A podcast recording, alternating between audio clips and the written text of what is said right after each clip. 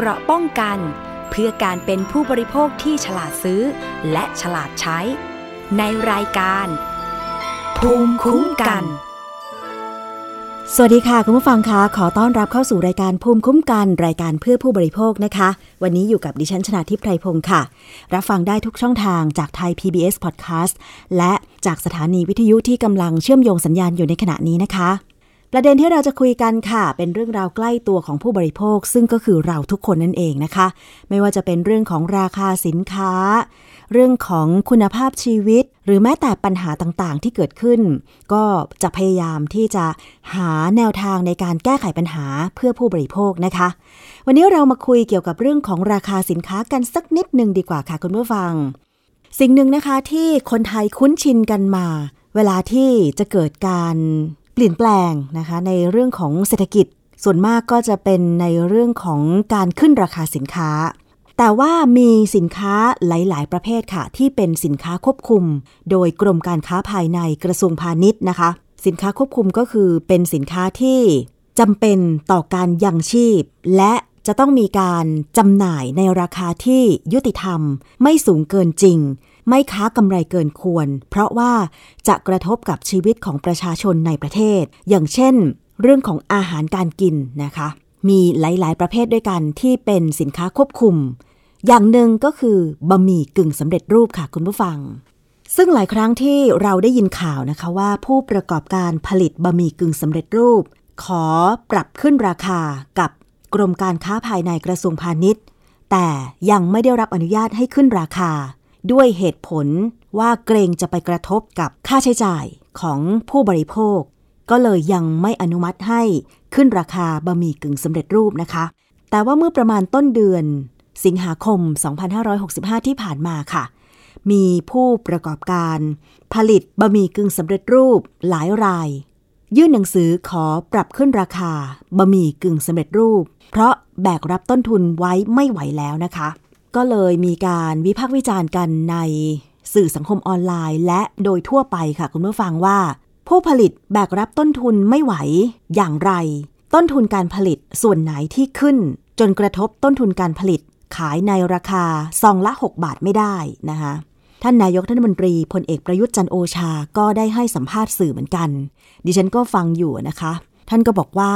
ผู้ประกอบการเนี่ยเขาก็ขอขึ้นราคามาหลายรอบแล้ว แต่ยังไม่เคยอนุมัติ ให้มีการปรับขึ้นราคาสักทีหนึ่งนะคะ ถึงขณะนี้เนี่ยต่อให้จะมีความกังวล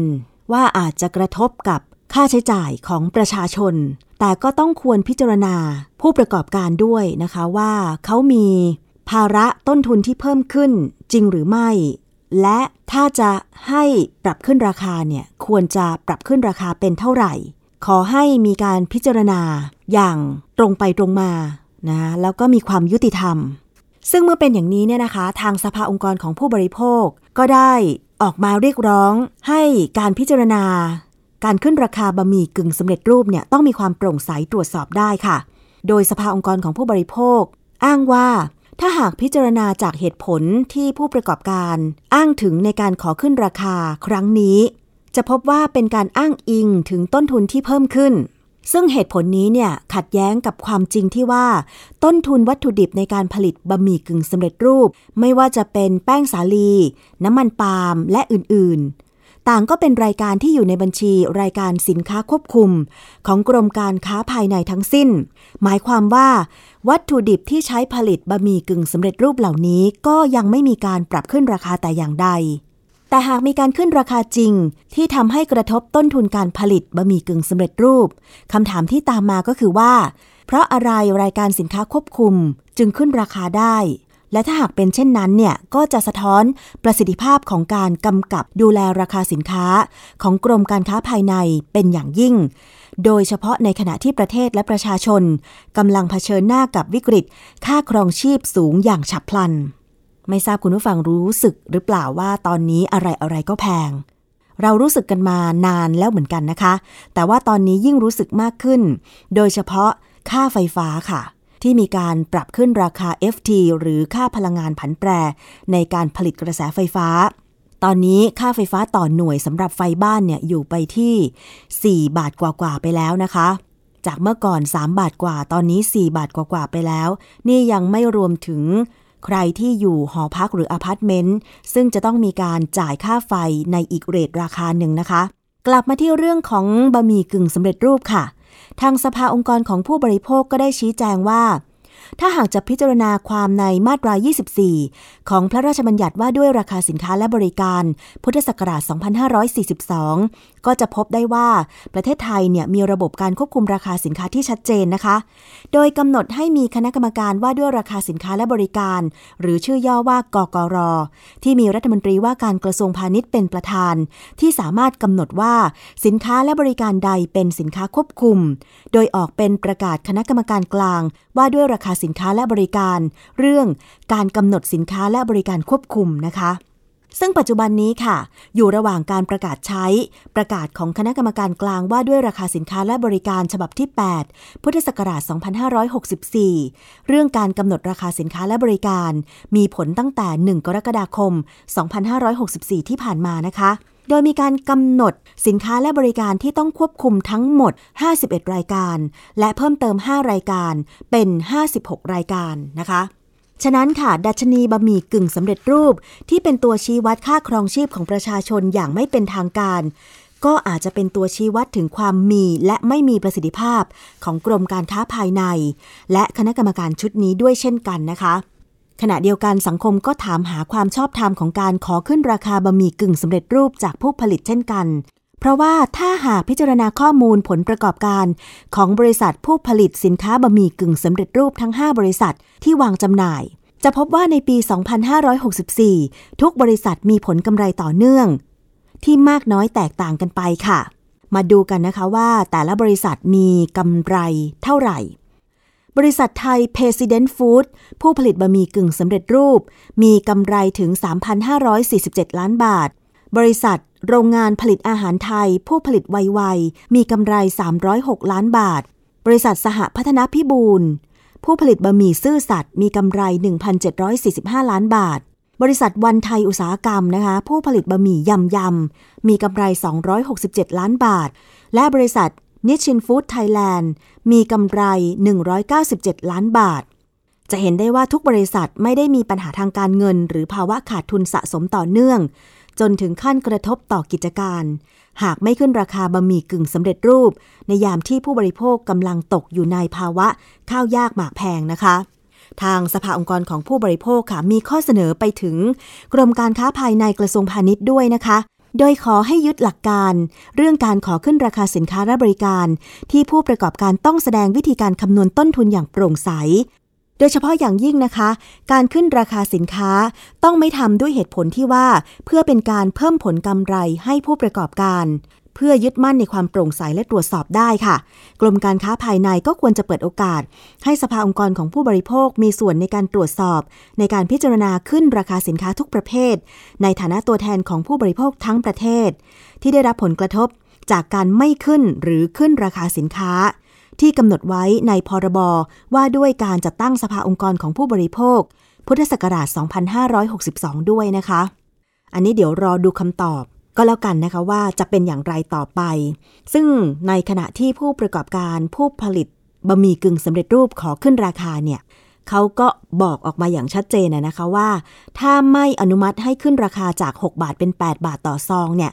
ก็อาจจะต้องไปลดกำลังการผลิตในประเทศ ขายในประเทศน้อยลง แล้วก็หันไปส่งออกต่างประเทศเพิ่มมากขึ้น เพราะว่าจะขายได้ราคามากกว่านะคะ ในต่างประเทศอาจจะขายได้ราคาคิดเป็นเงินบาทไทยเนี่ยเกือบเกือบ 20 บาทเลยก็ว่าได้นะคะต้องรอคำชี้แจงค่ะ ว่าทางกระทรวงพาณิชย์จะให้เขาขึ้นหรือไม่ให้เขาขึ้นราคาด้วยเหตุผลใด ก็อย่างที่ทางสภาองค์กรของผู้บริโภคได้ชี้แจงอะค่ะว่า ถึงแม้ว่าบะหมี่กึ่งสำเร็จรูปจะเป็นสินค้าควบคุม แต่วัตถุดิบที่ใช้ผลิตบะหมี่กึ่งสำเร็จรูป เช่น แป้งสาลี น้ำมันปาล์ม หรืออื่นๆเนี่ยก็เป็นสินค้าควบคุมด้วยเช่นกัน และทั้งหมดนี้ก็ยังไม่มีการปรับขึ้นราคา หรือปรับขึ้นแล้วหรือเปล่า อันนี้ต้องรอคำชี้แจงจากผู้ประกอบการแล้วแล้วก็ทางกรมการค้าภายในกระทรวงพาณิชย์นะคะว่าออน้ำมันปาล์มเนี่ยมีการปรับขึ้นไปก่อนหน้านี้ แต่ว่าตอนนี้ก็อยู่ตัวแล้วเนาะสำหรับราคาน้ำมันปาล์มราคาน้ำมันหลาย ๆ ชนิดปรับตัวค่ะ แต่มันจะกระทบกับครัวเรือนนี่แหละ ที่ไม่ได้ซื้อจำนวนมาก หรือห้างค้าปลีกเนี่ย จำกัดการซื้อเช่น ครัวเรือนละไม่เกิน 3 ขวด แต่จริง ๆ แล้วเนี่ย ถ้าเป็นผู้ประกอบการรายใหญ่ เวลาเขาซื้อวัตถุดิบเขาก็จะซื้อเป็นล็อตใหญ่ ๆ นะคะ ซึ่งเป็นราคาส่ง ไม่ใช่ราคาขายปลีก มันก็จะได้ราคาที่ถูกกว่ามากๆ อันนี้เดี๋ยวรอดูกันก็แล้วกันนะคะ ซึ่งเรื่องนี้มันอาจจะไปต่อยอดพูดถึง ดัชนีชี้วัดผู้บริโภคเลยก็ว่าได้ค่ะว่า เอ๊ะ ประเทศไทยเราเนี่ยจะดูว่าค่าครองชีพสูงไม่สูง ดูที่ราคาบะหมี่กึ่งสำเร็จรูปอย่างเดียวจริงหรือนะคะ เดี๋ยวเรามาขยายความกันต่อในรายการภูมิคุ้มกัน รายการเพื่อผู้บริโภคในโอกาสต่อไปค่ะ อีกเรื่องหนึ่งนะคะ คุณผู้ฟังเป็นเรื่องของการซื้อขายออนไลน์ ยังมีปัญหากันไม่รู้จักจบจากสิ้นนะคะ โดยเฉพาะเรื่องของการสั่งซื้อของแล้วไม่ได้ของเนี่ย ยิ่งถ้าเพจไหน บอกว่าขายของราคาส่งก็มักจะมีลูกค้า เข้าไปชมการขาย การถ่ายทอดสดการขายหรือสั่งซื้อเนี่ยเป็นจำนวนมากนะคะ แต่ว่าพอมีปัญหาครั้งหนึ่งเนี่ยทำให้ความเสียหายเนี่ยมีจำนวนมากเลยทีเดียวค่ะ ศูนย์คุ้มครองผู้บริโภคแบบเบ็ดเสร็จ สภาองค์กรของผู้บริโภคนะคะ ได้รับเรื่องร้องเรียนจากผู้บริโภค 11 เรื่อง เกี่ยวกับการซื้อของออนไลน์จาก Facebook Fanpage ต่อขายปลีก ราคาส่ง ราคาหน้าโกดัง อันนี้คือชื่อเพจ Facebook เขานะคะ ปรากฏว่า สั่งซื้อของไปแล้ว จ่ายเงินไปแล้ว กลับไม่ได้รับของและไม่มีการคืนเงินให้กับผู้ซื้อค่ะ โดยผู้ที่ร้องเรียนเข้าไปที่สภาองค์กรของผู้บริโภคเนี่ยบอกว่า สั่งสินค้าจากร้านดังกล่าว แล้วก็โอนเงิน ผ่านธนาคารกสิกรไทย ชื่อบัญชีว่าวาสนาแซ่ลีเลขที่บัญชี 107-827-5819 เมื่อวันที่ 8 กรกฎาคม 2565 ร้านต่อขายปลีกราคาส่งราคาหน้าโกดัง ก็แจ้งว่าน้ำท่วมโกดังสินค้าทำให้สินค้าที่เตรียมส่งเกิดความเสียหาย จึงได้ขยายเวลาการส่งออกไป โดยสินค้าที่ส่งล่าช้าเป็นสินค้ารอบส่งของช่วงเดือนมิถุนายน ขณะเดียวกันผู้บริโภคจำนวนหนึ่งต้องการขอเงินคืน และเบื้องต้น ร้านค้า ร้านนี้ ก็ได้ถ่ายทอดสดทาง Facebook และก็โพสต์แจ้งถึงวิธีการขอเงินคืน เมื่อ 26 กรกฎาคม 2565 โดยให้ผู้เสียหายดำเนินการดังต่อไปนี้ คือ 1. ให้ผู้ซื้อเนี่ยส่งชื่อนามสกุล หมายเลขโทรศัพท์ให้ติดต่อกลับ ทักข้อความของเพจ 2. ทีมงานจะติดต่อกลับโดยเร็ว 3. เพจจะคืนเงินให้ลูกค้าภายใน 30 วัน 4. หากเกินขอบเขตระยะเวลาตามที่แจ้ง ร้านยินดีคืนเงินให้เป็น 2 เท่าของยอดสั่งซื้อ และหากยังไม่ได้รับยอดคืนตามที่แจ้งตามกรอบระยะเวลา ทางร้านยินดีให้ลูกค้าดำเนินคดีตามกฎหมาย นี่เป็นข้อความของทางเพจแจ้งไว้ แต่อย่างไรก็ตามค่ะ จากวันที่ประกาศวิธีการขอเงินคืนนั้นเนี่ยก็ได้พ้นกำหนดระยะเวลาในการคืนเงิน และยังมีผู้บริโภคจำนวนมากที่ยังไม่ได้รับเงินคืนนะคะ อีกทั้งหลังจากได้รับเรื่องร้องเรียนแล้วเนี่ย ทางเจ้าหน้าที่ศูนย์คุ้มครองผู้บริโภค สภาองค์กรของผู้บริโภค พยายามหาช่องทางติดต่อ แต่ก็ไม่สามารถติดต่อกับ Facebook ต่อขายปลีกราคาส่ง ราคาหน้าโกดังได้เลยนะคะ ซึ่งทางสภาองค์กรของผู้บริโภคค่ะ จึงมีการประกาศแจ้งเตือนทางเพจ Facebook ของสภาองค์กรของผู้บริโภค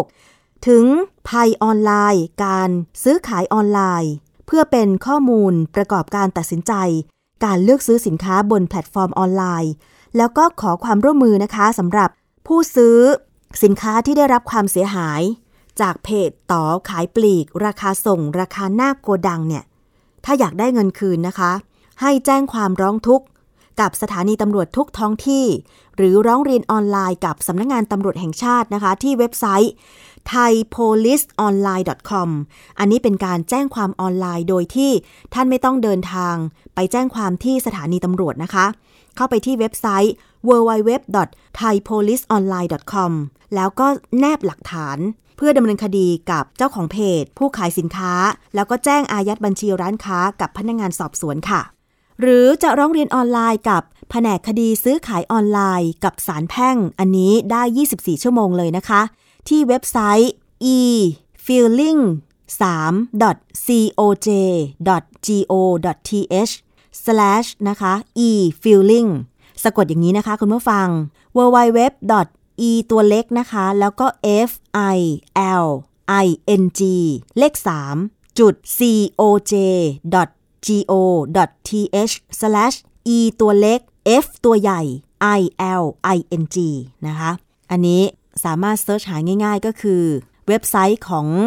แผนกคดีซื้อขายออนไลน์กับสารแพ่งค่ะ อันนี้สามารถยื่นเรื่องด้วยตนเองไม่จำกัดวงเงินมากน้อย แต่ก็มีเงื่อนไขว่าต้องซื้อขายสินค้าผ่านช่องทางออนไลน์เท่านั้นนะคะ หรือหากพบว่าไม่ใช่เราคนเดียวที่ถูกโกง และมีผู้เสียหายมากกว่า 50 คนขึ้นไปเนี่ยให้ไปรวมตัวกัน แล้วก็แจ้งความที่สถานีตำรวจท้องที่ หรือที่กองบัญชาการตำรวจสืบสวนสอบสวน อาชญากรรมทางเทคโนโลยี หรือชื่อย่อก็คือ สออทอได้อีกทางหนึ่ง ลองสำรวจหรือว่าลองตั้งกลุ่มดูนะคะ ตอนนี้เนี่ยเวลาผู้บริโภคมีปัญหาเนี่ย ใช้วิธีการตั้งกลุ่มทางไลน์หรือ Facebook ค่ะ เพื่อรวบรวมปัญหาแล้วก็อาจจะมีการส่งตัวแทน เข้าร้องเรียนกับทางสื่อ อย่างเช่นไทย PBS ของเราก็มีรายการสถานีประชาชนที่รับเรื่องร้องเรียน และถ้าอยากจะร้องเรียนเพิ่มเติมกับทางรายการภูมิคุ้มกันรายการเพื่อผู้บริโภคก็ยินดี เกี่ยวกับเรื่องของการซื้อขายของออนไลน์นี่แหละค่ะ ถ้าเกิดว่าท่านไม่มีที่ปรึกษาในการร้องเรียนหรือในด้านกฎหมายเนี่ย ทางสภาองค์กรของผู้บริโภคก็มีบริการตรงนี้ด้วยนะคะ ร้องเรียนไปได้ค่ะ ที่สภาองค์กรของผู้บริโภคค่ะ ที่ Line นะคะ เป็น Line Official Line อย่างเป็นทางการก็คือ at tcc thailand at tcc thailand หรือว่าทาง Facebook ค่ะ สภาองค์กรของผู้บริโภคนะคะ การซื้อขายของออนไลน์เนี่ย ผู้ซื้อก็หวังจะได้ของ ยิ่งถ้าจ่ายเงินไปแล้ว แต่ว่าผู้ขายนี่สิคะ จะทำตามเงื่อนไขไปแล้วหรือเปล่า หรือติดขัดปัญหาใด เท่าที่ตัวเองเคยซื้อของออนไลน์มาเนี่ยนะคะ ส่วนมากก็จะจ่ายเงินปลายทาง เมื่อของมาส่งแล้วจะเป็นการให้เงินสดหรือว่าโอนให้กับพนักงานส่งของในตอนนั้นเลยก็ได้ค่ะ ส่วนมากจะไม่ค่อยซื้อของแบบโอนเงินไปก่อน แต่ก็มีบ้าง มีบ้างเหมือนกันนะคะ ที่บางทีดู Facebook Live แล้วก็เรียกว่า CF ใช่ไหม ชอบเสื้อตัวน้นก็แคปหน้าจอแล้วก็ส่งข้อความไปถึงผู้ขาย เมื่อเขารับออเดอร์ ระบบการขายของผู้ขายเนี่ยก็จะดูดข้อมูลของเราไป แล้วก็จะแจ้งยอดเรามา พร้อมกับหมายเลขบัญชี จะมีช่องให้กรอกข้อมูลในระบบการขายสินค้าของผู้ขายบางเจ้า พอเรากรอกข้อมูลทำการโอนเงินออนไลน์ไปปุ๊บ เราก็ส่งหลักฐานการโอนเงินไปยัง ระบบของผู้ขาย พอเขาตรวจสอบยอดเงินเราว่ายอดเงินเราเข้าบัญชีเขาแอดมินเพจก็จะตอบกลับมาว่ารับยอดของเราแล้ว แล้วก็จะจัดส่งสินค้าภายในวันไหน เมื่อเขาแพ็คสินค้าเสร็จเนี่ยเขาก็จะถ่ายรูป แล้วก็ส่งรูปกลับคืนมาให้เราทางกล่องข้อความของ Facebook ส่วนมากดิฉันจะซื้อกับผู้ขายที่มีระบบการดูดข้อมูลแบบนี้นะคะ เพื่อความอุ่นใจว่า หลักฐานการโอนเงินของเราไปถึงเขา แล้วเขาตอบกลับมาเนี่ยมันเป็นข้อความ ถ้าสินค้าไม่ถึงเรา หรือเกิดปัญหาใดๆก็ตามเนี่ยเราจะได้มีหลักฐานในการดำเนินคดีได้ ส่วนมากก็จะใช้วิธีนี้นะคะ คือตอนนี้ผู้ขายเจ้าใหญ่ ๆ เนี่ยมีการพัฒนาระบบการรับออเดอร์การส่งสินค้าที่เป็นระบบมากขึ้น ถ้าเกิดปัญหาว่าผู้ขายส่งมอบสินค้าล่าช้า หรือไม่ส่งมอบสินค้าตรงตามเวลาที่ตกลงกันไว้ ก็ถือว่าเป็นการผิดสัญญาต่อผู้บริโภคค่ะ ดังนั้นผู้บริโภคมีสิทธิ์ จะขอยกเลิกสัญญา และขอรับเงินคืนได้เต็มจำนวนที่จ่ายไปสำหรับผู้ขายนั้นหากมีความคิดจะหลอกขายสินค้าให้แก่ผู้บริโภค ทั้งๆทที่ไม่มีสินค้าตามที่โฆษณา หรือมีพฤติการบ่ายเบี่ยงไม่ยอมคืนเงิน อย่างเช่น บล็อกช่องทางการติดต่อ ไม่อ่านข้อความในกล่องข้อความแชทของร้านค้า หรือติดต่อไม่ได้ถึงแม้ว่าจะมีเบอร์โทรศัพท์แล้วก็ตามเนี่ยนะคะ พฤติกรรมในลักษณะนี้ของผู้ขายเข้าข่ายการกระทำผิด ตามประมวลกฎหมายอาญาฐานช่อโกงค่ะ มาตรา 341 หรือถ้าหากมีผู้เสียหายจำนวนมากก็อาจมีความผิดฐานช่อโกงประชาชน มาตรา 343 ต้องระวังโทษจำคุกไม่เกิน 5 ปี หรือปรับไม่เกิน 1 0 0 0 0แสนบาท หรือทั้งจำทั้งปรับค่ะ นอกจากนั้นนะคะ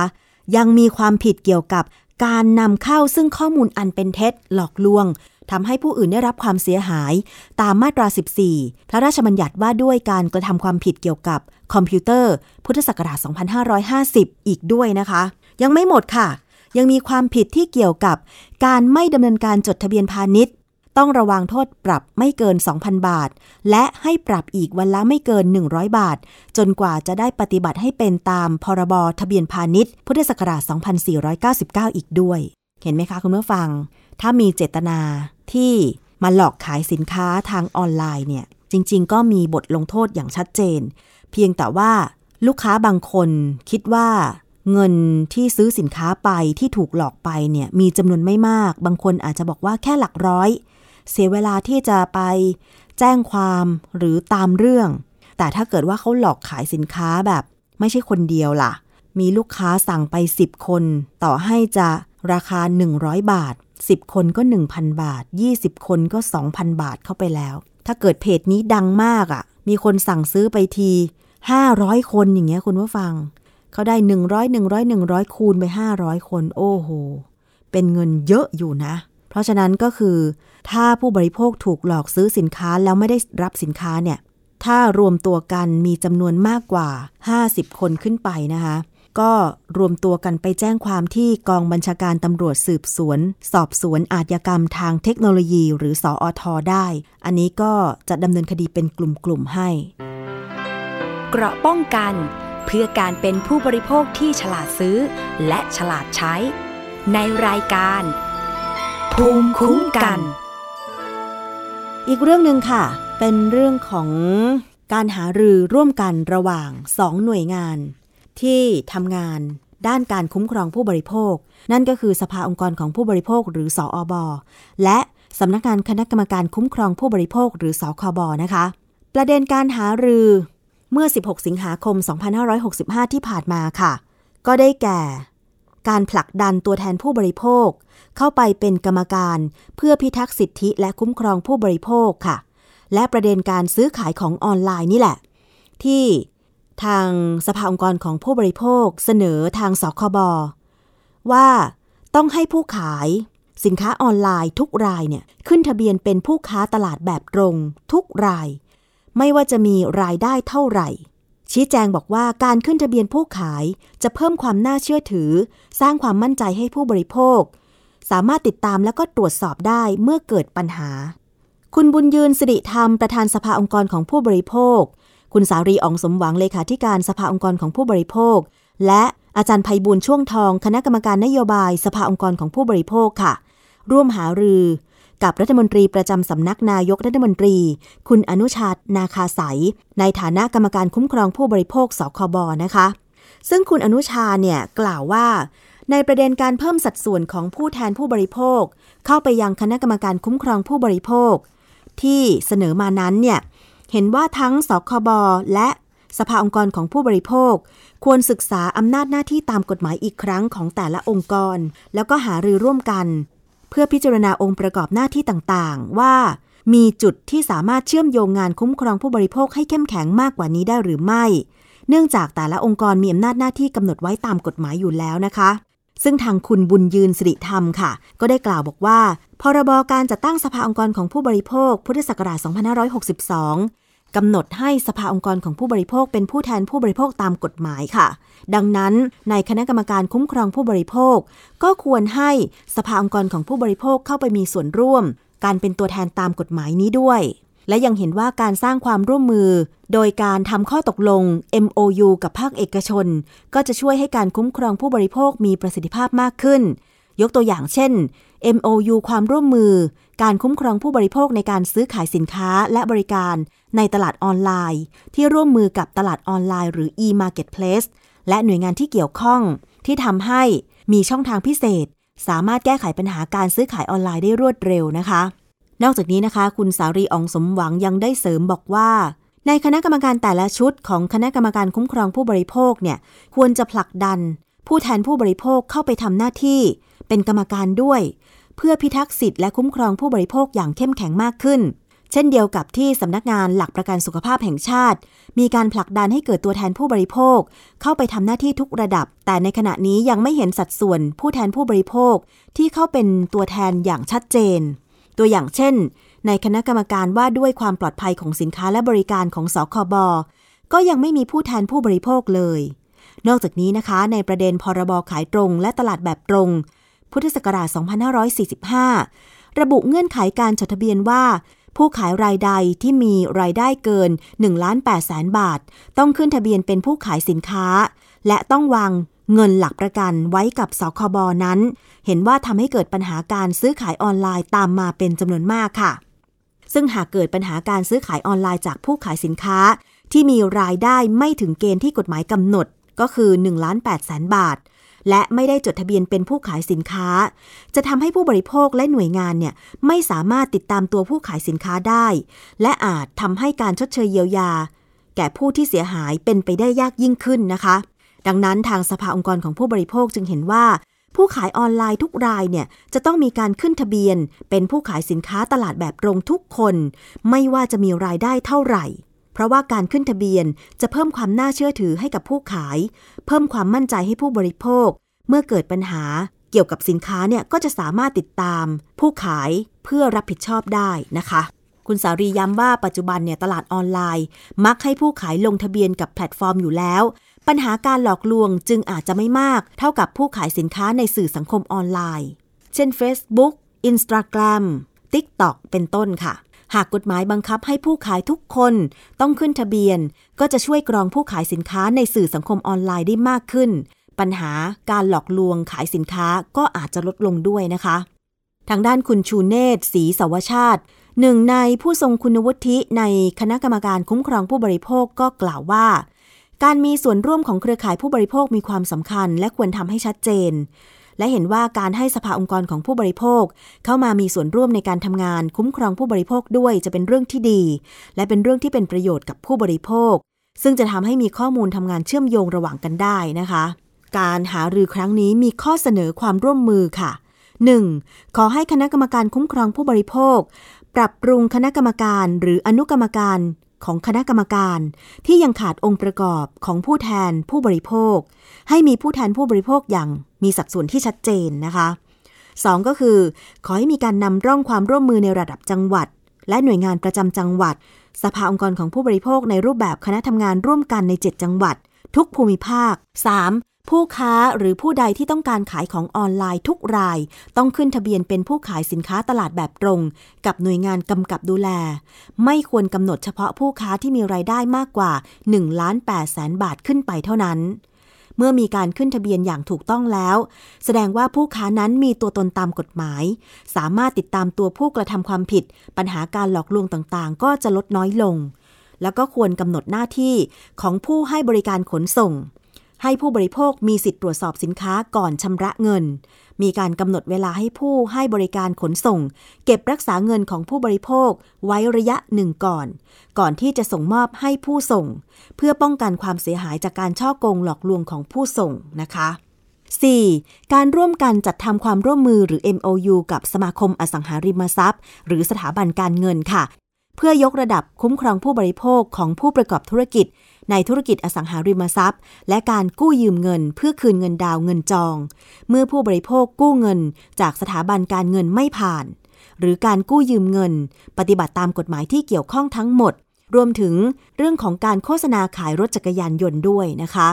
และข้อเสนอที่ 5 ก็คือ การกำหนดให้ธุรกิจเช่าซื้ออสังหาริมทรัพย์ เป็นธุรกิจที่ควบคุมสัญญาค่ะ เนื่องจากปัจจุบันนะคะ สัญญาเช่าซื้อถูกจัดทำในรูปแบบของสัญญาสำเร็จรูป ซึ่งเป็นข้อสัญญาที่กำหนด โดยผู้ประกอบธุรกิจฝ่ายเดียว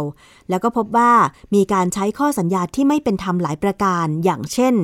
กำหนดให้ทรัพย์สินของผู้เช่าซื้อ และของบริวารของผู้เช่าซื้อ ที่นำเข้ามาในบ้านที่เช่าซื้อ ได้อยู่ในความครอบครองของผู้ให้เช่าซื้อ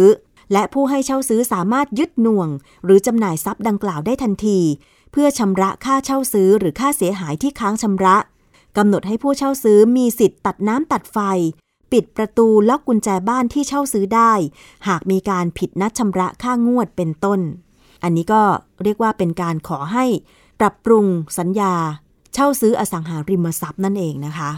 และข้อเสนอที่ 6 ค่ะก็คือ การร่วมกันผลักดันกฎหมายสำคัญที่ยังไม่มี และจำเป็นกับการคุ้มครองผู้บริโภค อย่างเช่น การผลักดันให้รัฐมีนโยบายเก็บค่าบริการขนส่งสาธารณะไม่เกินร้อยละสิบของรายได้ประชาชน การยุติกัญชาเพื่อสันทนาการ และการกำกับอาหารที่มีกัญชาเป็นส่วนผสม การลดอุปสรรคในการติดตั้ง แผงโซลาร์เซลล์ของประชาชน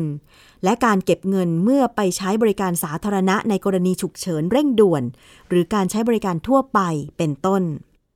ข้อเสนอที่ 7 นะคะก็คือขอให้คณะกรรมการคุ้มครองผู้บริโภคเนี่ยสนับสนุนข้อเสนอนโยบาย และมาตรการคุ้มครองผู้บริโภค ต่อคณะรัฐมนตรีนะคะ และหน่วยงานที่เกี่ยวข้อง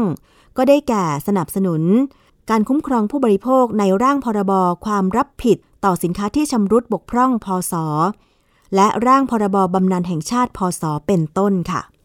นี่คือข้อเสนอนะคะ จากการหารือร่วมกันระหว่างสภาองค์กรของผู้บริโภค และสคบค่ะ ก็มาดูความคืบหน้ากันต่อกันแล้วกันนะคะ ว่าหลังจากเสนอไปแล้วหารือร่วมกันไปแล้วเนี่ยจะมีความคืบหน้าในเรื่องใดบ้าง โดยเฉพาะปัญหาการซื้อขายออนไลน์ ดิฉันเห็นด้วยนะคะ ที่ให้ผู้ขายออนไลน์ ทุกรายต้องจดทะเบียน ไม่ว่าจะมีรายได้เท่าไหร่ก็ตาม เพราะผู้ค้าบางคนเนี่ยผู้ขายออนไลน์ที่ เพิ่งเริ่มทำธุรกิจก็มี หรือขายเป็นอาชีพเสริมก็มี แบบเนี้ยอาจจะส่งสินค้าแค่สัปดาห์ละไม่กี่ชิ้น แต่ว่ามันก็ควรที่จะต้องคุ้มครองผู้บริโภคที่สั่งสินค้ากับเพจเหล่านี้ด้วยเหมือนกันใช่ไหมคะ ไม่ว่าผู้ขายจะขายสินค้าได้กำไร เท่าไหร่ มีรายได้เข้ามาเท่าไหร่ ก็ควรที่จะต้องจดทะเบียนเพื่อยืนยันตัวตน มีที่อยู่ที่ชัดเจน แล้วก็มีข้อมูลที่ลูกค้าผู้ซื้อสามารถที่จะติดต่อขอเปลี่ยนสินค้าขอคืนเงินได้ โดยเฉพาะที่อยู่ของผู้ซื้อเนี่ยสำคัญมาก พอไม่มีข้อมูลตรงนี้นะคะใครก็ได้เปิดเพจ Facebook เปิด Account IG Account TikTok ก็โฆษณาขายของโชว์สินค้าเต็มที่เลย พอได้รับเงินปุ๊บบล็อกไม่ให้ ส่งข้อความ หรือ บล็อกเบอร์ของลูกค้าไปเลย ไม่รับโทรศัพท์ ที่ผ่านมาเนี่ยมีเยอะเลยนะคะ แม่ค้าออนไลน์ที่โฆษณาชวนเชื่อ แม้แต่อย่างรายล่าสุดที่บอกว่าเป็นคนไทยไปแต่งงานกับคนสิงคโปร์แล้วก็สร้างภาพว่าอยู่หรูอยู่สบาย ใช้สินค้าแบรนด์เนม กินข้าวในพัตคาร แล้วก็ขับรถหรูด้วย ขายสินค้าพวกแบรนด์เนมต่างๆ ซึ่งราคาไม่ใช่บาท 2 บาท ไม่ใช่หลักร้อยหลักพัน ราคาหลักหมื่นหลักแสนอย่างเงี้ย แล้วพอเขาโอนเงินไป บางคนเชื่อถือเพราะว่าไปดูในโปรไฟล์ของผู้ขายแล้ว โอ้โห มีรถหรูจริงนะคะใช้ชีวิตอยู่สุขสบายจริงแบบเนี้ย พอสั่งซื้อไปโอนไปกระเป๋า แบรนด์เนม 10 ใบอย่างเงี้ยคุณผู้ฟัง ก็คิดว่ามันจะถูกกว่าการไปซื้อที่เคาน์เตอร์ในห้างหรืออในเพจอย่างเป็นทางการของยี่ห้อนั้นๆ อย่างเงี้ย ถ้าเพจของร้านค้าเขาก็จะขายราคาเต็มใช่ไหมคะ ยกเว้นว่าเขาจะทำโปรโมชั่น ปีละครั้งสองครั้งถึงจะลดราคา แต่ว่าพ่อค้าแม่ค้าออนไลน์ที่โฆษณาบอกว่ารับหิ้ว สินค้าแบรนด์เนม จากต่างประเทศ ราคาถูกกว่า เพราะว่า 1 2 3 อะไรก็ไม่รู้อะไรอย่างเงี้ยนะคะคือไม่ต้องหิ้วเข้ามา เดี๋ยวเราส่งสินค้าให้คุณทางเรือหรือทางเครื่องบินอะไรอย่างเงี้ย ซึ่งก็ถูกกว่าอยู่ดี บางคน อาจจะสั่งซื้อไปแล้วก็เคยได้รับสินค้าจริง ก็เลยสั่งซื้อไปอีก แต่สุดท้ายพอเสียเงินแล้วไม่ได้รับสินค้าเนี่ยกลับตามตัวผู้ขายไม่ได้ อย่างหญิงคนไทยที่แต่งงานกับหญิงชายสิงคโปร์ใช่ไหมคะ แล้วก็รับเงินลูกค้าไปหลักแสนหลักล้าน ไม่ส่งสินค้าแบรนด์เนมให้อย่างเงี้ย ปรากฏว่าสุดท้ายก็คือบล็อกช่องทางการติดต่อแล้วก็หนี หนีไปไหนก็ไม่รู้ ตามจับตัวไม่ได้ คนสั่งซื้อสินค้าก็สูญเงินไปเปล่าๆเลย หลักหมื่นหลักแสนนะคะ บางคนบอกหลักล้านอย่างเงี้ย น่าเสียดายจริง ๆ เพราะฉะนั้นเนี่ยดิฉันก็คิดว่าถ้าให้ผู้ขายสินค้าออนไลน์ทุกคนจดทะเบียน แล้วก็โชว์เลขจดทะเบียน ไว้ที่หน้าเพจของตัวเอง เมื่อเกิดปัญหาลูกค้าสามารถตามตัวได้ ถ้าปิดเพจหนีก็ไปตามที่กระทรวงพาณิชย์ได้ หรือ ไปตามที่สำนักงงานคณะกรรมการคุ้มครองผู้บริโภคได้แบบเนี้ยก็จะเป็นการดี มีความหวังในการได้เงินคืนด้วย อันนี้ก็เป็นเรื่องที่เราจะต้องรอดูกันต่อไปกับมาตรการการคุ้มครองผู้บริโภคค่ะ เอาละค่ะ ช่วงนี้เรายังมีอีกช่วงหนึ่งนะคะ นั่นก็คือคิดก่อนเชื่อนำกลับมาให้ฟังอีกครั้งหนึ่งค่ะ ดิฉันคุยกับดรแก้ว กังสดานนภัย นักพิษวิทยาและนักวิจัย ในตอนที่มีชื่อว่า พุทธมามกะนั้นเป็นยาก ว่าด้วยเรื่องของศีลห้าที่ว่าด้วยการละเว้นการดื่มสุราค่ะ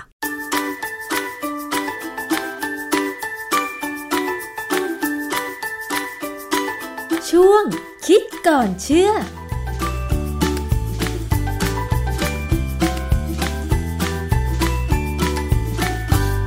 พบกันในช่วงคิดก่อนเชื่อกับดรแก้วกังสดานนภัยนักพิษวิทยากับดิฉันชนาทิพไพรพงศ์นะคะ วันนี้เราจะมาพูดถึงเรื่องของ พุทธมามกะ ผู้นับถือศาสนาพุทธนะคะ แต่ว่าเราจะคุยกันด้วยเรื่องของศีลห้าที่ว่าด้วยการละเว้นการดื่มสุราค่ะคุณผู้ฟัง ซึ่งคำว่าพุทธมามกะเนี่ยก็หมายถึงผู้ประกาศตนว่าจะขอถือพระพุทธเจ้าเป็นสรณะ ก็คือผู้ที่นับถือพุทธศาสนานั่นเองนะคะ หลักปฏิบัติของผู้ที่นับถือศาสนาพุทธก็คือ ถือศีลห้าเป็นอย่างน้อยนะคะ แล้วรายละเอียดของศีลห้านั้นหลายคนก็คงพอทราบ แต่ว่าคุณผู้ฟังคะมันอาจจะมีข้อมูลที่ดูเหมือนจะขัดแย้งกันนิดหนึ่งนะคะ ก็คือว่าในหลักศาสนา มีบัญญัติไว้ว่าควรจะงดเว้นเครื่องดื่มแอลกอฮอล์สุราเมรัย แต่ว่าด้วยสถิติของการบริโภคเครื่องดื่มแอลกอฮอล์ในประเทศไทยเนี่ยปรากฏว่ามันมีสถิติที่สูงมากนะคะ เราจะมาคุยกันซิว่าการเป็นพุทธมามะกะนั้นยากมากสำหรับคนไทยจริงไหมนะคะ อาจารย์แก้วคะ จริง ๆ แล้วศาสนาพุทธก็สอนให้ผู้คนปฏิบัติดีปฏิบัติชอบนะคะ ละเว้นสิ่งที่จะทำให้เกิดกิเลสต่าง โดยเฉพาะอย่างศีลข้อ 5 ศีลข้อ5เนี่ยนะคะก็คือการละเว้นการดื่มสุราเมรัย เครื่องดื่มแอลกอฮอล์ต่างๆ เพราะว่าเท่าที่ทราบมาก็คือ พอดื่มเครื่องดื่มแอลกอฮอล์เกิดอาการเมาไม่มีสติ ก็มักจะทำอะไรที่หลุดโลกไปหรือว่าไม่สำรวมกิริยา แต่ว่า ดูข้อมูลที่อาจารย์บอกว่ามีเกี่ยวกับสถิติการดื่มเครื่องดื่มแอลกอฮอล์ของคนไทยเนี่ยมันสูงมากจน คิดว่ามันจะยากไปสำหรับการเป็นพุทธมามกะเหรอคะอาจารย์ จริง ๆ แล้วเนี่ยพุทธมามกะเนี่ยเขามีหลักการปฏิบัติอยู่ตั้งหกประการนะเหรอคะไอการถือศีลห้าเนี่ยเป็นแค่หนึ่งในหกค่ะ ประการที่หนึ่งที่เราต้องทำให้ได้คือต้องมีสมาธิิสมาธิิหมายความว่า ยอมรับว่าการทำดีได้ได้ดีทำชั่วได้ได้ชั่ว ซึ่งแค่นี้เนี่ย เราก็มองดูในข่าวทีวีข่าวโทรทัศน์แล้ว ก็จะเห็นว่าคนไทยหลายคนไม่มีสมาธิเพราะที่สองเราต้องฟังธรรมหรือสนทนาธรรมตามการแต่ที่ประเด็นคือจะสนทนากับใครนั้นเองอย่างผมได้โชคดีหน่อย ผมสนทนากับภรรยาผมเพราะเขาก็ติดตามเรื่องธรรมะเราก็ฟังเทปบันทึกเสียงของท่านประยุทธ์อยู่ตลอดเวลานะวันนี้เขาก็เปิดทิ้งวังอยู่ ผมก็แอบฟังเขาไป ประการที่สามคือทำบุญตักบาตรอันนี้เป็นปัญหามากกับผมมากเลย ยิ่งตอนนี้เนี่ยเรามีโควิดเนี่ย การทำบุญตักบาตรแล้วก็ไม่อยากเสี่ยง แล้วที่สำคัญคือบางครั้งหลาย ๆ ครั้งเนี่ยผมนึกเองนะว่า คนที่มารับบาตรกับเราเนี่ยเขาเป็นพระเนี่ยเขาเป็นพระจริงครับเขาเขาดีกว่าเราตรงไหน ถึงเขาถึงเป็นพระ เพราะพระเนี่ยจะต้องดีกว่าเราแน่ๆเพราะว่าศีลตั้งสองร้อยิบเจ็ดข้อค่ะแต่ว่าเราเห็นคนที่มารับบาตรเราเนี่ยโอ้โหแล้วบางทีเราก็มองแล้วมันก็มันเป็นทิฏฐิมิจฉาทิฏฐิของผมมันที่ว่า เอ๊ะเขาดีกว่าเราไหมเราจะใส่บาตรก็ใส่อะนะใส่ใส่ไปตามบุญตามกรรมนะ ไหว้พระสวดมนต์ก่อนนอนนี่ผมก็ทำทุกคืน เพราะว่าถ้าไม่ทำเนี่ยเดี๋ยวนอนฝันร้าย ปฏิบัติตนตามศีลห้าแล้วก็อีกอันนึงคือปฏิบัติกิจกรรมในวันสำคัญทางพุทธศาสนา ซึ่งอันนี้ผมไม่ค่อยได้ไปอะนะเพราะว่าผมไม่ค่อยอยากเห็นภาพในวัดเวลาเขามีกิจกรรมเนี่ยผมบางครั้งผมมีความรู้สึกว่ามันไม่ถูกต้อง อย่างเช่นกรณีหนึ่งง่ายๆเลยนะอันนี้อันนี้จะนอกเรื่องมากเลยคือว่า จริง ๆ แล้วพระต้องไม่รับเงิน แต่ปรากฏว่ากิจกรรมต่างๆเนี่ยมีการรับเงิน มีการถวายปัจจัยให้พระแม้กระทั่งการใส่บาตรของหมู่บ้านผมเนี่ยสมัยที่มีพระมารับบาตรเนี่ยบางคนก็เอาเงินใส่ไป ความจริงพระท่านควรจะบอกว่าพระไม่รับเงินค่ะเพราะพระอยู่แค่ไม่มีการสะสมอะไรเงี้ยนะเพราะฉะนั้นพอเราพูดถึงเรื่องการดื่มสุราซึ่งเป็นแค่หนึ่งในศีลห้าเป็นหนึ่งในหกข้อเนี่ย คนไทยเป็นพุทธมามกะยากแล้วนะฮะศีลห้าเนี่ย มันมีข่าวหนึ่งอันที่น่าสนใจคือเมื่อวันที่ 9 กรกฎาคม 2560 เนี่ยนะเว็บบางกอก b i z n e w c o m เนี่ยเขามีประเด็นข่าวว่ามีคนคนหนึ่งเขาห่วงคนไทยดื่มเหล้าติดอันดับ 5 ของโลก นักดื่มหน้าใหม่ที่เป็นเยาวชนอายุ 15-19 เนี่ยเพิ่มขึ้นราวร้อยละ 5 ต่อปี เพราะคนไทยใช้เวลาเพียง 4.5 นาที ในการเดินทางไปร้านเครื่องดื่มแอลกอฮอล์อือฮึซึ่งแสดงว่าประชาชนหาซื้อสุราได้ง่ายขนาดที่องค์การอนามัยโลก เคยระบุว่าคนไทยดื่มเหล้ามากที่สุดเป็นอันดับ5ของโลกโอ้คือความจริงไอ้ไอ้ร้านขายเหล้านี่ผมผมยอมรับว่าจริงนะ คือในหมู่บ้านผมเนี่ยไม่มีร้านขายเหล้าแน่ แต่หน้าหมู่บ้านเลยออกไปเนี่ยก็มีบ้านของคนที่เขาเปิดร้านชำอะทุกร้านเนี่ยมีเหล้าขายหมดเลยนะผมเคยไปมองมองๆดูก็มีเหล้าขายหมดจริง ๆ ด้วยค่ะ เพราะฉะนั้น มันก็เลยกลายเป็นว่า เราก็พยายามพูดนะว่ารัฐบาลส่งเสริมมีคนมีสุขภาพดี แต่รัฐบาลเองก็เป็นคนเก็บภาษีจากการดื่มเหล้าเก็บมากด้วย นี่ขนาดเก็บมากแล้วก็ยังมีสถิติของคนดื่มเหล้าในเมืองไทยเยอะนะคะอาจารย์ นี่เนี่ยเขาบอกว่าเออมีเว็บไซต์หนึ่งชื่อ alcoholrhythm.com เขาอ้างข้อมูลจากหนังสือ หนังสือเนี่ยชื่อข้อเท็จจริงและตัวเลขเครื่องดื่มแอลกอฮอล์ในประเทศไทยพศ 2559 ถึง 2561 หนังสือเนี่ยแต่งโดยอ่าคุณสาวิตรี อัศนางกรชัย เป็นบรรณาธิการ พิมพ์โดยสำนักพิมพ์ สหมิตรพัฒนาการพิมพ์กรุงเทพ 2562 แล้วเว็บไซต์เนี่ยเข้ามาทำอินโฟกราฟิกว่าในปี 2560 เนี่ยมีนักดื่มในประเทศไทยราว 15.89 ล้านคน ซึ่งผมไม่เชื่อนะ ผมว่าตัวเลขนี้ต่ำไป ค่ะนะคิดเป็นร้อยละ28.4 ของประชากรไทยที่อายุ 15 ปีขึ้นไป ซึ่งเขาตั้งสมมติฐานเอาเองอะว่า 15 ปีขึ้นไปดื่ม ผมเคยเห็นเด็กต่ำกว่า 15 เด็ก 11 12เนี่ยดื่มเหล้าแล้วอาจารย์ใต่งเห็นจังวัดที่ไหน เยอะแยะเหรอเด็กมันเดี๋ยวนี้มันโอ้โห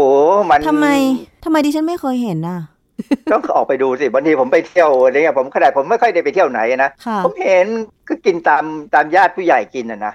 จากตัวเลขที่อาจารย์บอกไปเมื่อสักครู่ที่บอกว่ามีคนไทยประมาณ 15 ล้านกว่าคนเนี่ยที่ดื่มสุราอย่างน้อยหนึ่งครั้งต่อสัปดาห์ แล้วก็มี 8 ล้าน9แสนคนที่ดื่มมากกว่า1ครั้งต่อสัปดาห์ อันเนี้ยเคยได้ยินตัวเลขเหมือนกันนะอาจารย์ เหมือนกับว่าเขาจะแบ่งจังหวัด ดิฉันก็ไม่แน่ใจว่าเขาเอาตัวเลขการสำรวจ ประชากรแต่ละจังหวัด เกี่ยวกับการดื่มสุรามาจากไหนถึงได้ตัวเลขนี้สำรวจคนทั้งจังหวัดไหมหรือว่าไปเก็บสถิติจากไหนคะอาจารย์อย่างเช่น ที่ภาคเหนือภาคกลาง ภาคอีสานภาคใต้อะไรอย่างเงี้ยเคยเห็นเหมือนกันอาจารย์พอมีข้อมูลไหมคะ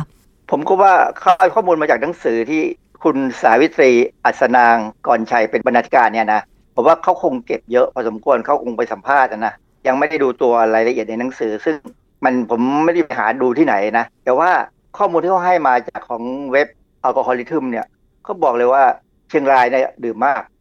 45.3 ของประชากรอายุ 15 ของจังหวัดเนี่ยดื่มนะฮะค่ะตามด้วยลำพูนของคุณนี่แหละอือฮึ44.1 เขาไปเก็บที่ไหนเนี่ยคลำพูกิเหล้าเยอะนั่นสิคุณสงสัยไหมว่าคุณอยู่ในหมู่บ้านคุณไม่เห็นใครดื่มเหล้าเลยใช่ไหมหรือว่าเห็น คือเห็นค่ะ แต่ว่ามันจะขนาดนี้เลยเหรออาจารย์ นั่นสิผมว่าเขาคงต้องมีวิธีการสำรวจนะ เพราะว่าไม่งั้นเขาจะตีพิมพ์เป็นหนังสือเพราะว่าได้ยังไงใช่ไหม ในหมู่บ้านเนี่ยถ้าพูดถึงถ้านับประชากรทุกคนเนี่ยคนที่ดื่มมักจะเป็นวัยรุ่นวัยทำงาน แต่ว่าคนทั้งหมู่บ้านเนี่ยวัยรุ่นวัยทำงานไม่ถึงครึ่งอะอาจารย์ เราอาจจะไม่เห็นจริงอย่างที่เขาเห็นเขาคงมีวิธีสำรวจพวกคือนี่เป็นนักสังคมศาสตร์เนอะแล้วก็เป็นนักสำรวจด้วยนะขาข้อมูลค่ะที่ที่น่าสนใจคืออย่างนี้เขาบอกว่านักดื่มน้อยที่สุดของไทยคือยะลาน้อยที่สุดคืรุปง่ายๆเนี่ยนะเออ ดูภาพแล้วเนี่ยคือมันคงดื่มเหล้ากันไปจนถึงประมาณสุราษฎร์ชุมพรมั้งหลังจากนั้นพอเป็นปักใต้ตอนล่างเนี่ยก็เริ่มเป็นอิสลามใช่ไหมอิสลามเขาไม่ดื่มเหล้าเนี่ยเขาก็ห้ามดื่มเหล้านะฮะค่ะตัวเลขที่ดื่มเหล้าเช่น ปัตตานี 3.9 ยะลา 2.3 เนี่ยเข้าใจว่าเป็นคนที่ไม่ได้รับถืออิสลามคือถ้าอิสลามที่ดีเนี่ยแล้วไปมัสยิดเนี่ยนะผมว่าเขาคงไม่ดื่มเหล้าหรอกเขา เป็นคนที่นับถือจริงเออเขานับถือจริงเขาก็ต้องทำตามที่ทางศาสนาแนะนำนะฮะค่ะแต่ของคนไทยเนี่ย เราอาราธนาศีลเมื่อเช้าพอบ่ายก็ดื่มอือฮึเช้าก็อาราธนาใหม่หรือไง ซึ่งไม่ถูกต้องเลย คนวัยทำงานเนี่ยบ้านของคนไทยเนี่ย อายุ 35ถึง49เนี่ยทั้งหญิงทั้งชายเนี่ยดื่ม ผู้ชายเนี่ยเริ่มครั้งแรกอายุ 19 ปี ซึ่งผมเข้าใจนะ มันเป็นช่วงที่เข้ามหาวิทยาลัย ใช่นะเริ่มเข้าปีหนึ่งไอ้รุ่นพี่เร็วๆ ก็สอนให้น้องกินเหล้า แต่ผมไม่เคยกินนะมาสอนยังไงผมบอกไม่เอาอะพี่ ผมไม่เห็นว่าเหล้ามันอร่อยตรงไหนนะเทให้หมาหมายังไม่กินเลย ผมพูดอย่างเงี้ยจนผู้หญิงเนี่ย จะเริ่มต้นเมื่ออายุ24ปีค่ะแล้วก็ดื่ม คือผู้ชายเนี่ยจะดื่มประมาณ50กรัมต่อวัน ผู้หญิงนี่12ถึง50กรัมต่อวัน ผู้หญิงนี่คงจะประเภทว่าออกไปทำงานแล้วก็ถูกคนชวนให้ไปดื่มนะค่ะผมก็เห็นมีผู้หญิงดื่มเหล้าเยอะพอสมควรนะแต่หลังๆเนี่ยเวลาดูในคลิปในคลิปอย่างที่เขาไปเอาคลิปของพัทยามาให้เราดูเนี่ยโอ้โห ดูแล้วไม่เชื่อเลยว่านี่คือเมืองไทยนะค่ะฮะสถานจำหน่ายเครื่องดื่มแอลกอฮอล์ที่ถูกกฎหมายในบ้านเราเนี่ยมีห้าแสนแปดหมื่นสามพันแปดร้อยแปดสิบอันนี้คือข้อมูล2,560นะจากหนังสือเล่มนั้นแหละนะฮะหนังสือเล่มนั้นเนี่ยให้ข้อมูลเยอะมากค่ะแสดงว่าหนึ่งล้านเนี่ยเข้าถึงประชากรได้ร้อยสิบสามคนเขาว่าอย่างนั้น แต่ดิฉันคิดว่าพอสถานการณ์โควิด -19 ระบาด ร้านจำหน่ายเครื่องดื่มแอลกอฮอล์จะลดลงไหมอาจารย์เออเขาปิดไปเนี่ยเขาห้ามขายใช่ไหมปิดผับปิดก็บาร์ห้ามขาย แต่ว่าเปิด market หรือว่าขายปลีกขายส่งใหญ่ๆเนี่ยนะเขายังขายได้อยู่นะ แต่มันก็จะช่วยทำให้คนไม่สามารถไปดื่มที่ร้านอาหารหรือผับบาร์ได้ไง ก็เปิดวงที่บ้านนะเพราะฉะนั้นไอ้เรื่องการติดเชื้อโควิด -19 เนี่ยมันถึงไม่มีทางจะหมดไปได้เลยจนตอนนี้ก็เป็นที่ยอมรับแล้วว่า ยังไงยังไงก็ไม่หมดหรอกก็ปล่อยมันไปก็อยู่กับมันไปนะฮะค่ะ มีข้อมูลที่น่าน่าสนใจและน่ากังวล ว่าจะช่วง 2546 ถึง 2559 เนี่ย 13 ปีเนี่ย มีผู้ชายอายุ 15 ปีขึ้นไปเสียชีวิตทั้งหมด192,472คน ผู้หญิง42,864คน อันนี้คือตายด้วยโรคเกี่ยวกับแอลกอฮอล์นะ ผมเข้าใจว่าเขายังไม่ได้รวมเอาปัญหาที่ตายเนื่องจากอุบัติเหตุทางรถยนต์หรืออะไรก็ตามนะ ค่ะ เฉลี่ยแล้วคนไทยเนี่ย ดื่มสุราตายไป หนึ่งหมื่นเจ็ดพันกว่าคนต่อปีตายทีเป็นหมื่นเจ็ดแล้วต่อปีนะ ผมว่ามันตายมากกว่าช่วงเทศกาลสงกรานต์อีกนะ หรือว่าอาจจะรวมเทศกาลสงกรานต์ไปด้วยก็ไม่รู้นะฮะเออแต่ที่อีกอันหนึ่งที่ประหลาดมาก แต่ว่าคำจริงผมก็ภาวะตอนแรกผมว่าจะประหลาด แต่พอผมนึกไปนึกมาผมว่าไม่ประหลาดเลยก็บอกว่าเบียร์เนี่ยได้รับการนิยมมากที่สุดค่ะปรากฏว่ามีบ้านในซอยในซอยผมเนี่ยในซอยหน้าบ้านบ้านหลังหนึ่งเนี่ย เขาเอาขวดเบียร์มาทิ้งเนี่ยเกือบทุกวัน ทีนึงหลาย ๆ ขวด บ้านเขาเนี่ยมีผู้ชายอยู่สามสี่คนค่ะ แล้วเลยไปอีกประมาณสิบกว่าหลัง เป็นบ้านที่คนเขาไม่เขาทำงานที่บ้านมาเป็นสิบปีแล้วล่ะเขาให้รถจักรยานเนี่ยไปซื้อเบียร์มาทีวันครั้งละสองสามวันเนี่ยสองสามลังค่ะเขาทำงานโดยดื่มเบียร์ไปด้วยเนี่ย งานอะไรก็ไม่รู้นะค่ะไม่ต้องออกไปนอกบ้านเลย ซึ่งอันเนี้ยน่ากลัวมากคนไทยดื่มเบียร์มากขนาดไหนเอ่อวันที่ 15 มีนา 2564 เนี่ยข่าวสด มีเว็บไซต์ของข่าวสดเนี่ยมีประเด็นเรื่องคนไทยคว้าอันดับหนึ่งอันดับหนึ่งดื่มเบียร์จ่ายค่าเบียร์มากที่สุดในเอเชีย โดยข้อมูลนี้เป็นดัชนีเบียร์โลกโอ้นี่เราแซงญี่ปุ่นเกาหลีขึ้นไปได้นะเป็นอันดับหนึ่งค่ะเป็นเรื่องที่ไม่น่าภูมิใจเลย เข้าไปสำรวจจากไหนสำรวจคนซื้อเบียร์หรือว่าสำรวจจากร้านค้าเบียร์อันนี้เขาเอาข้อมูลมาจากเว็บไซต์ expensivity.com ซึ่งเผยข้อมูลดัชนีเบียร์โลกฝรั่งทอืมำแล้วของข่าวสดเขาแค่ไปเอาข้อมูลมาจากดัชนีเบียร์หโลมายกความว่าซึ่งกว่าที่จะเผยข้อมูลอย่างเงี้ยเขาไปเก็บข้อมูลยังไงตั้งแต่ต้นทางค่ะอาจารย์ เช่น เก็บต้นทางจากผู้ผลิตเบียร์ไหมผู้ค้าส่งเบียร์ไหมหรือว่าคนซื้อบังเอิญผมไม่เคยสนใจเรื่องนี้เลยไม่แน่ใจว่าเขาเก็บข้อมูลยังไง แต่เขาต้องเก็บแล้วคงเชื่อได้แหละเพราะว่าผมเข้าไปดูเว็บนี้แล้วล่ะ เห็นมีข้อมูลมีอินโฟกราฟิกชัดๆโอ้โหถี่ยิบเลยนะ ซึ่งโดยสรุปเนี่ยเขาบอกว่ากาตาร์เนี่ยขายเบียร์ราคาแพงที่สุดในโลกอือฮึนะเพราะเป็นมุสลิมค่ะรัฐบาลเก็บภาษีนำเข้าแอลกอฮอล์ร้อยเกินร้อยเปอร์เซ็นต์นะ เบียร์เนี่ยขวดหนึ่งก็ประมาณ 400 บาทค่ะแอฟริกาใต้เนี่ย เบียร์ถูกสุดก็ประมาณ 51 บาท ของไทยนี่ก็ประมาณ 90 บาทมั้งผมไม่รู้ ผมไม่เคยดื่มเบียร์ค่ะนะแล้วก็ไม่คิดจะดื่มด้วยเพราะว่าผม ผมเคยเด็ก ๆ ผมเคยดื่มตอนมีคนให้ผมดื่มมาแล้วนะค่ะมันไม่มีอะไรอร่อยเลยเขาบอกมีประโยชน์มีประโยชน์ แต่ผมว่ามันไม่อร่อยอะมันขมๆก็เลยไม่สนใจดื่มค่ะดื่มน้ำอัดลมดีกว่า คนไทยเนี่ย ดื่มเบียร์มากกว่าเกาหลี มากกว่าจีนโอ้โหน่ากลัวมาก เราดื่มเฉลี่ยเนี่ยร้อยสี่สิบสองขวดต่อคนต่อปี เกาหลีใต้เนี่ยร้อยสามสิบขวดต่อคนต่อปี จีนนี่ร้อยยี่สิบเจ็ดขวดต่อคนต่อปี ซึ่งความจริงแล้ว ผมว่าเราคนคนไทยที่ดื่มเบียร์เขาดื่มมากกว่าร้อยสี่สิบสองแน่เพราะว่าอะไรเวลาเข้าตัวเลขหารเนี่ยเขาเอาผมไปหารด้วย ผมไม่ได้ดื่มเลยอะนะฮะแล้วก็เราก็จ่ายค่าเบียร์เฉลี่ยคนละสองหมื่นหนึ่งพันเก้าสิบสามบาทต่อปี มากกว่าเกาหลีใต้มากกว่าญี่ปุ่น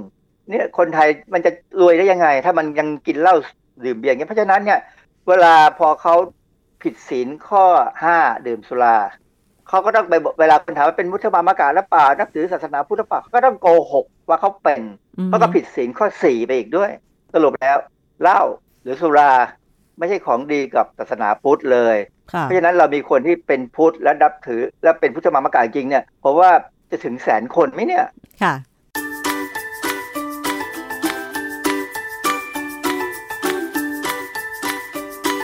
ช่วงคิดก่อนเชื่อ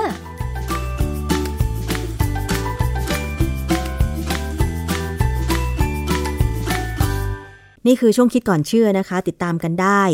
ผ่านรายการภูมิคุ้มกัน แล้วก็หน้าเว็บไซต์ www.thaipbspodcast.com นะคะ ก่อนจากกันไปค่ะคุณผู้ฟัง มีเรื่องที่จะเตือนภัยกันนิดหนึ่งนะคะ เกี่ยวกับเรื่องของการเสริมความงามค่ะ หลายครั้งที่ได้ยินข่าวบอกว่าไปเสริมความงามไม่ว่าจะเป็นคลินิกทางการแพทย์หรือว่าสถานเสริมสวยทั่วไปที่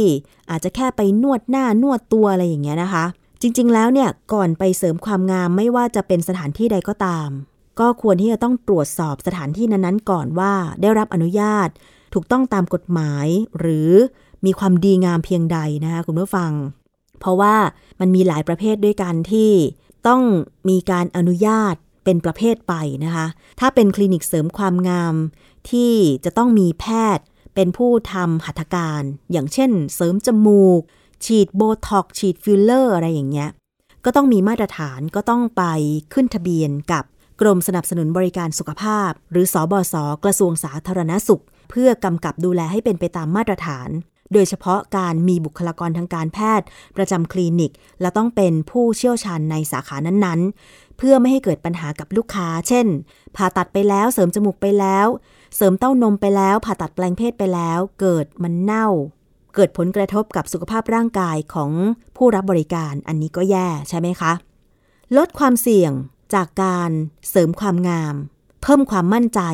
เราในฐานะผู้บริโภคเนี่ยต้องรู้แล้วก็ตรวจสอบข้อมูล เพื่อ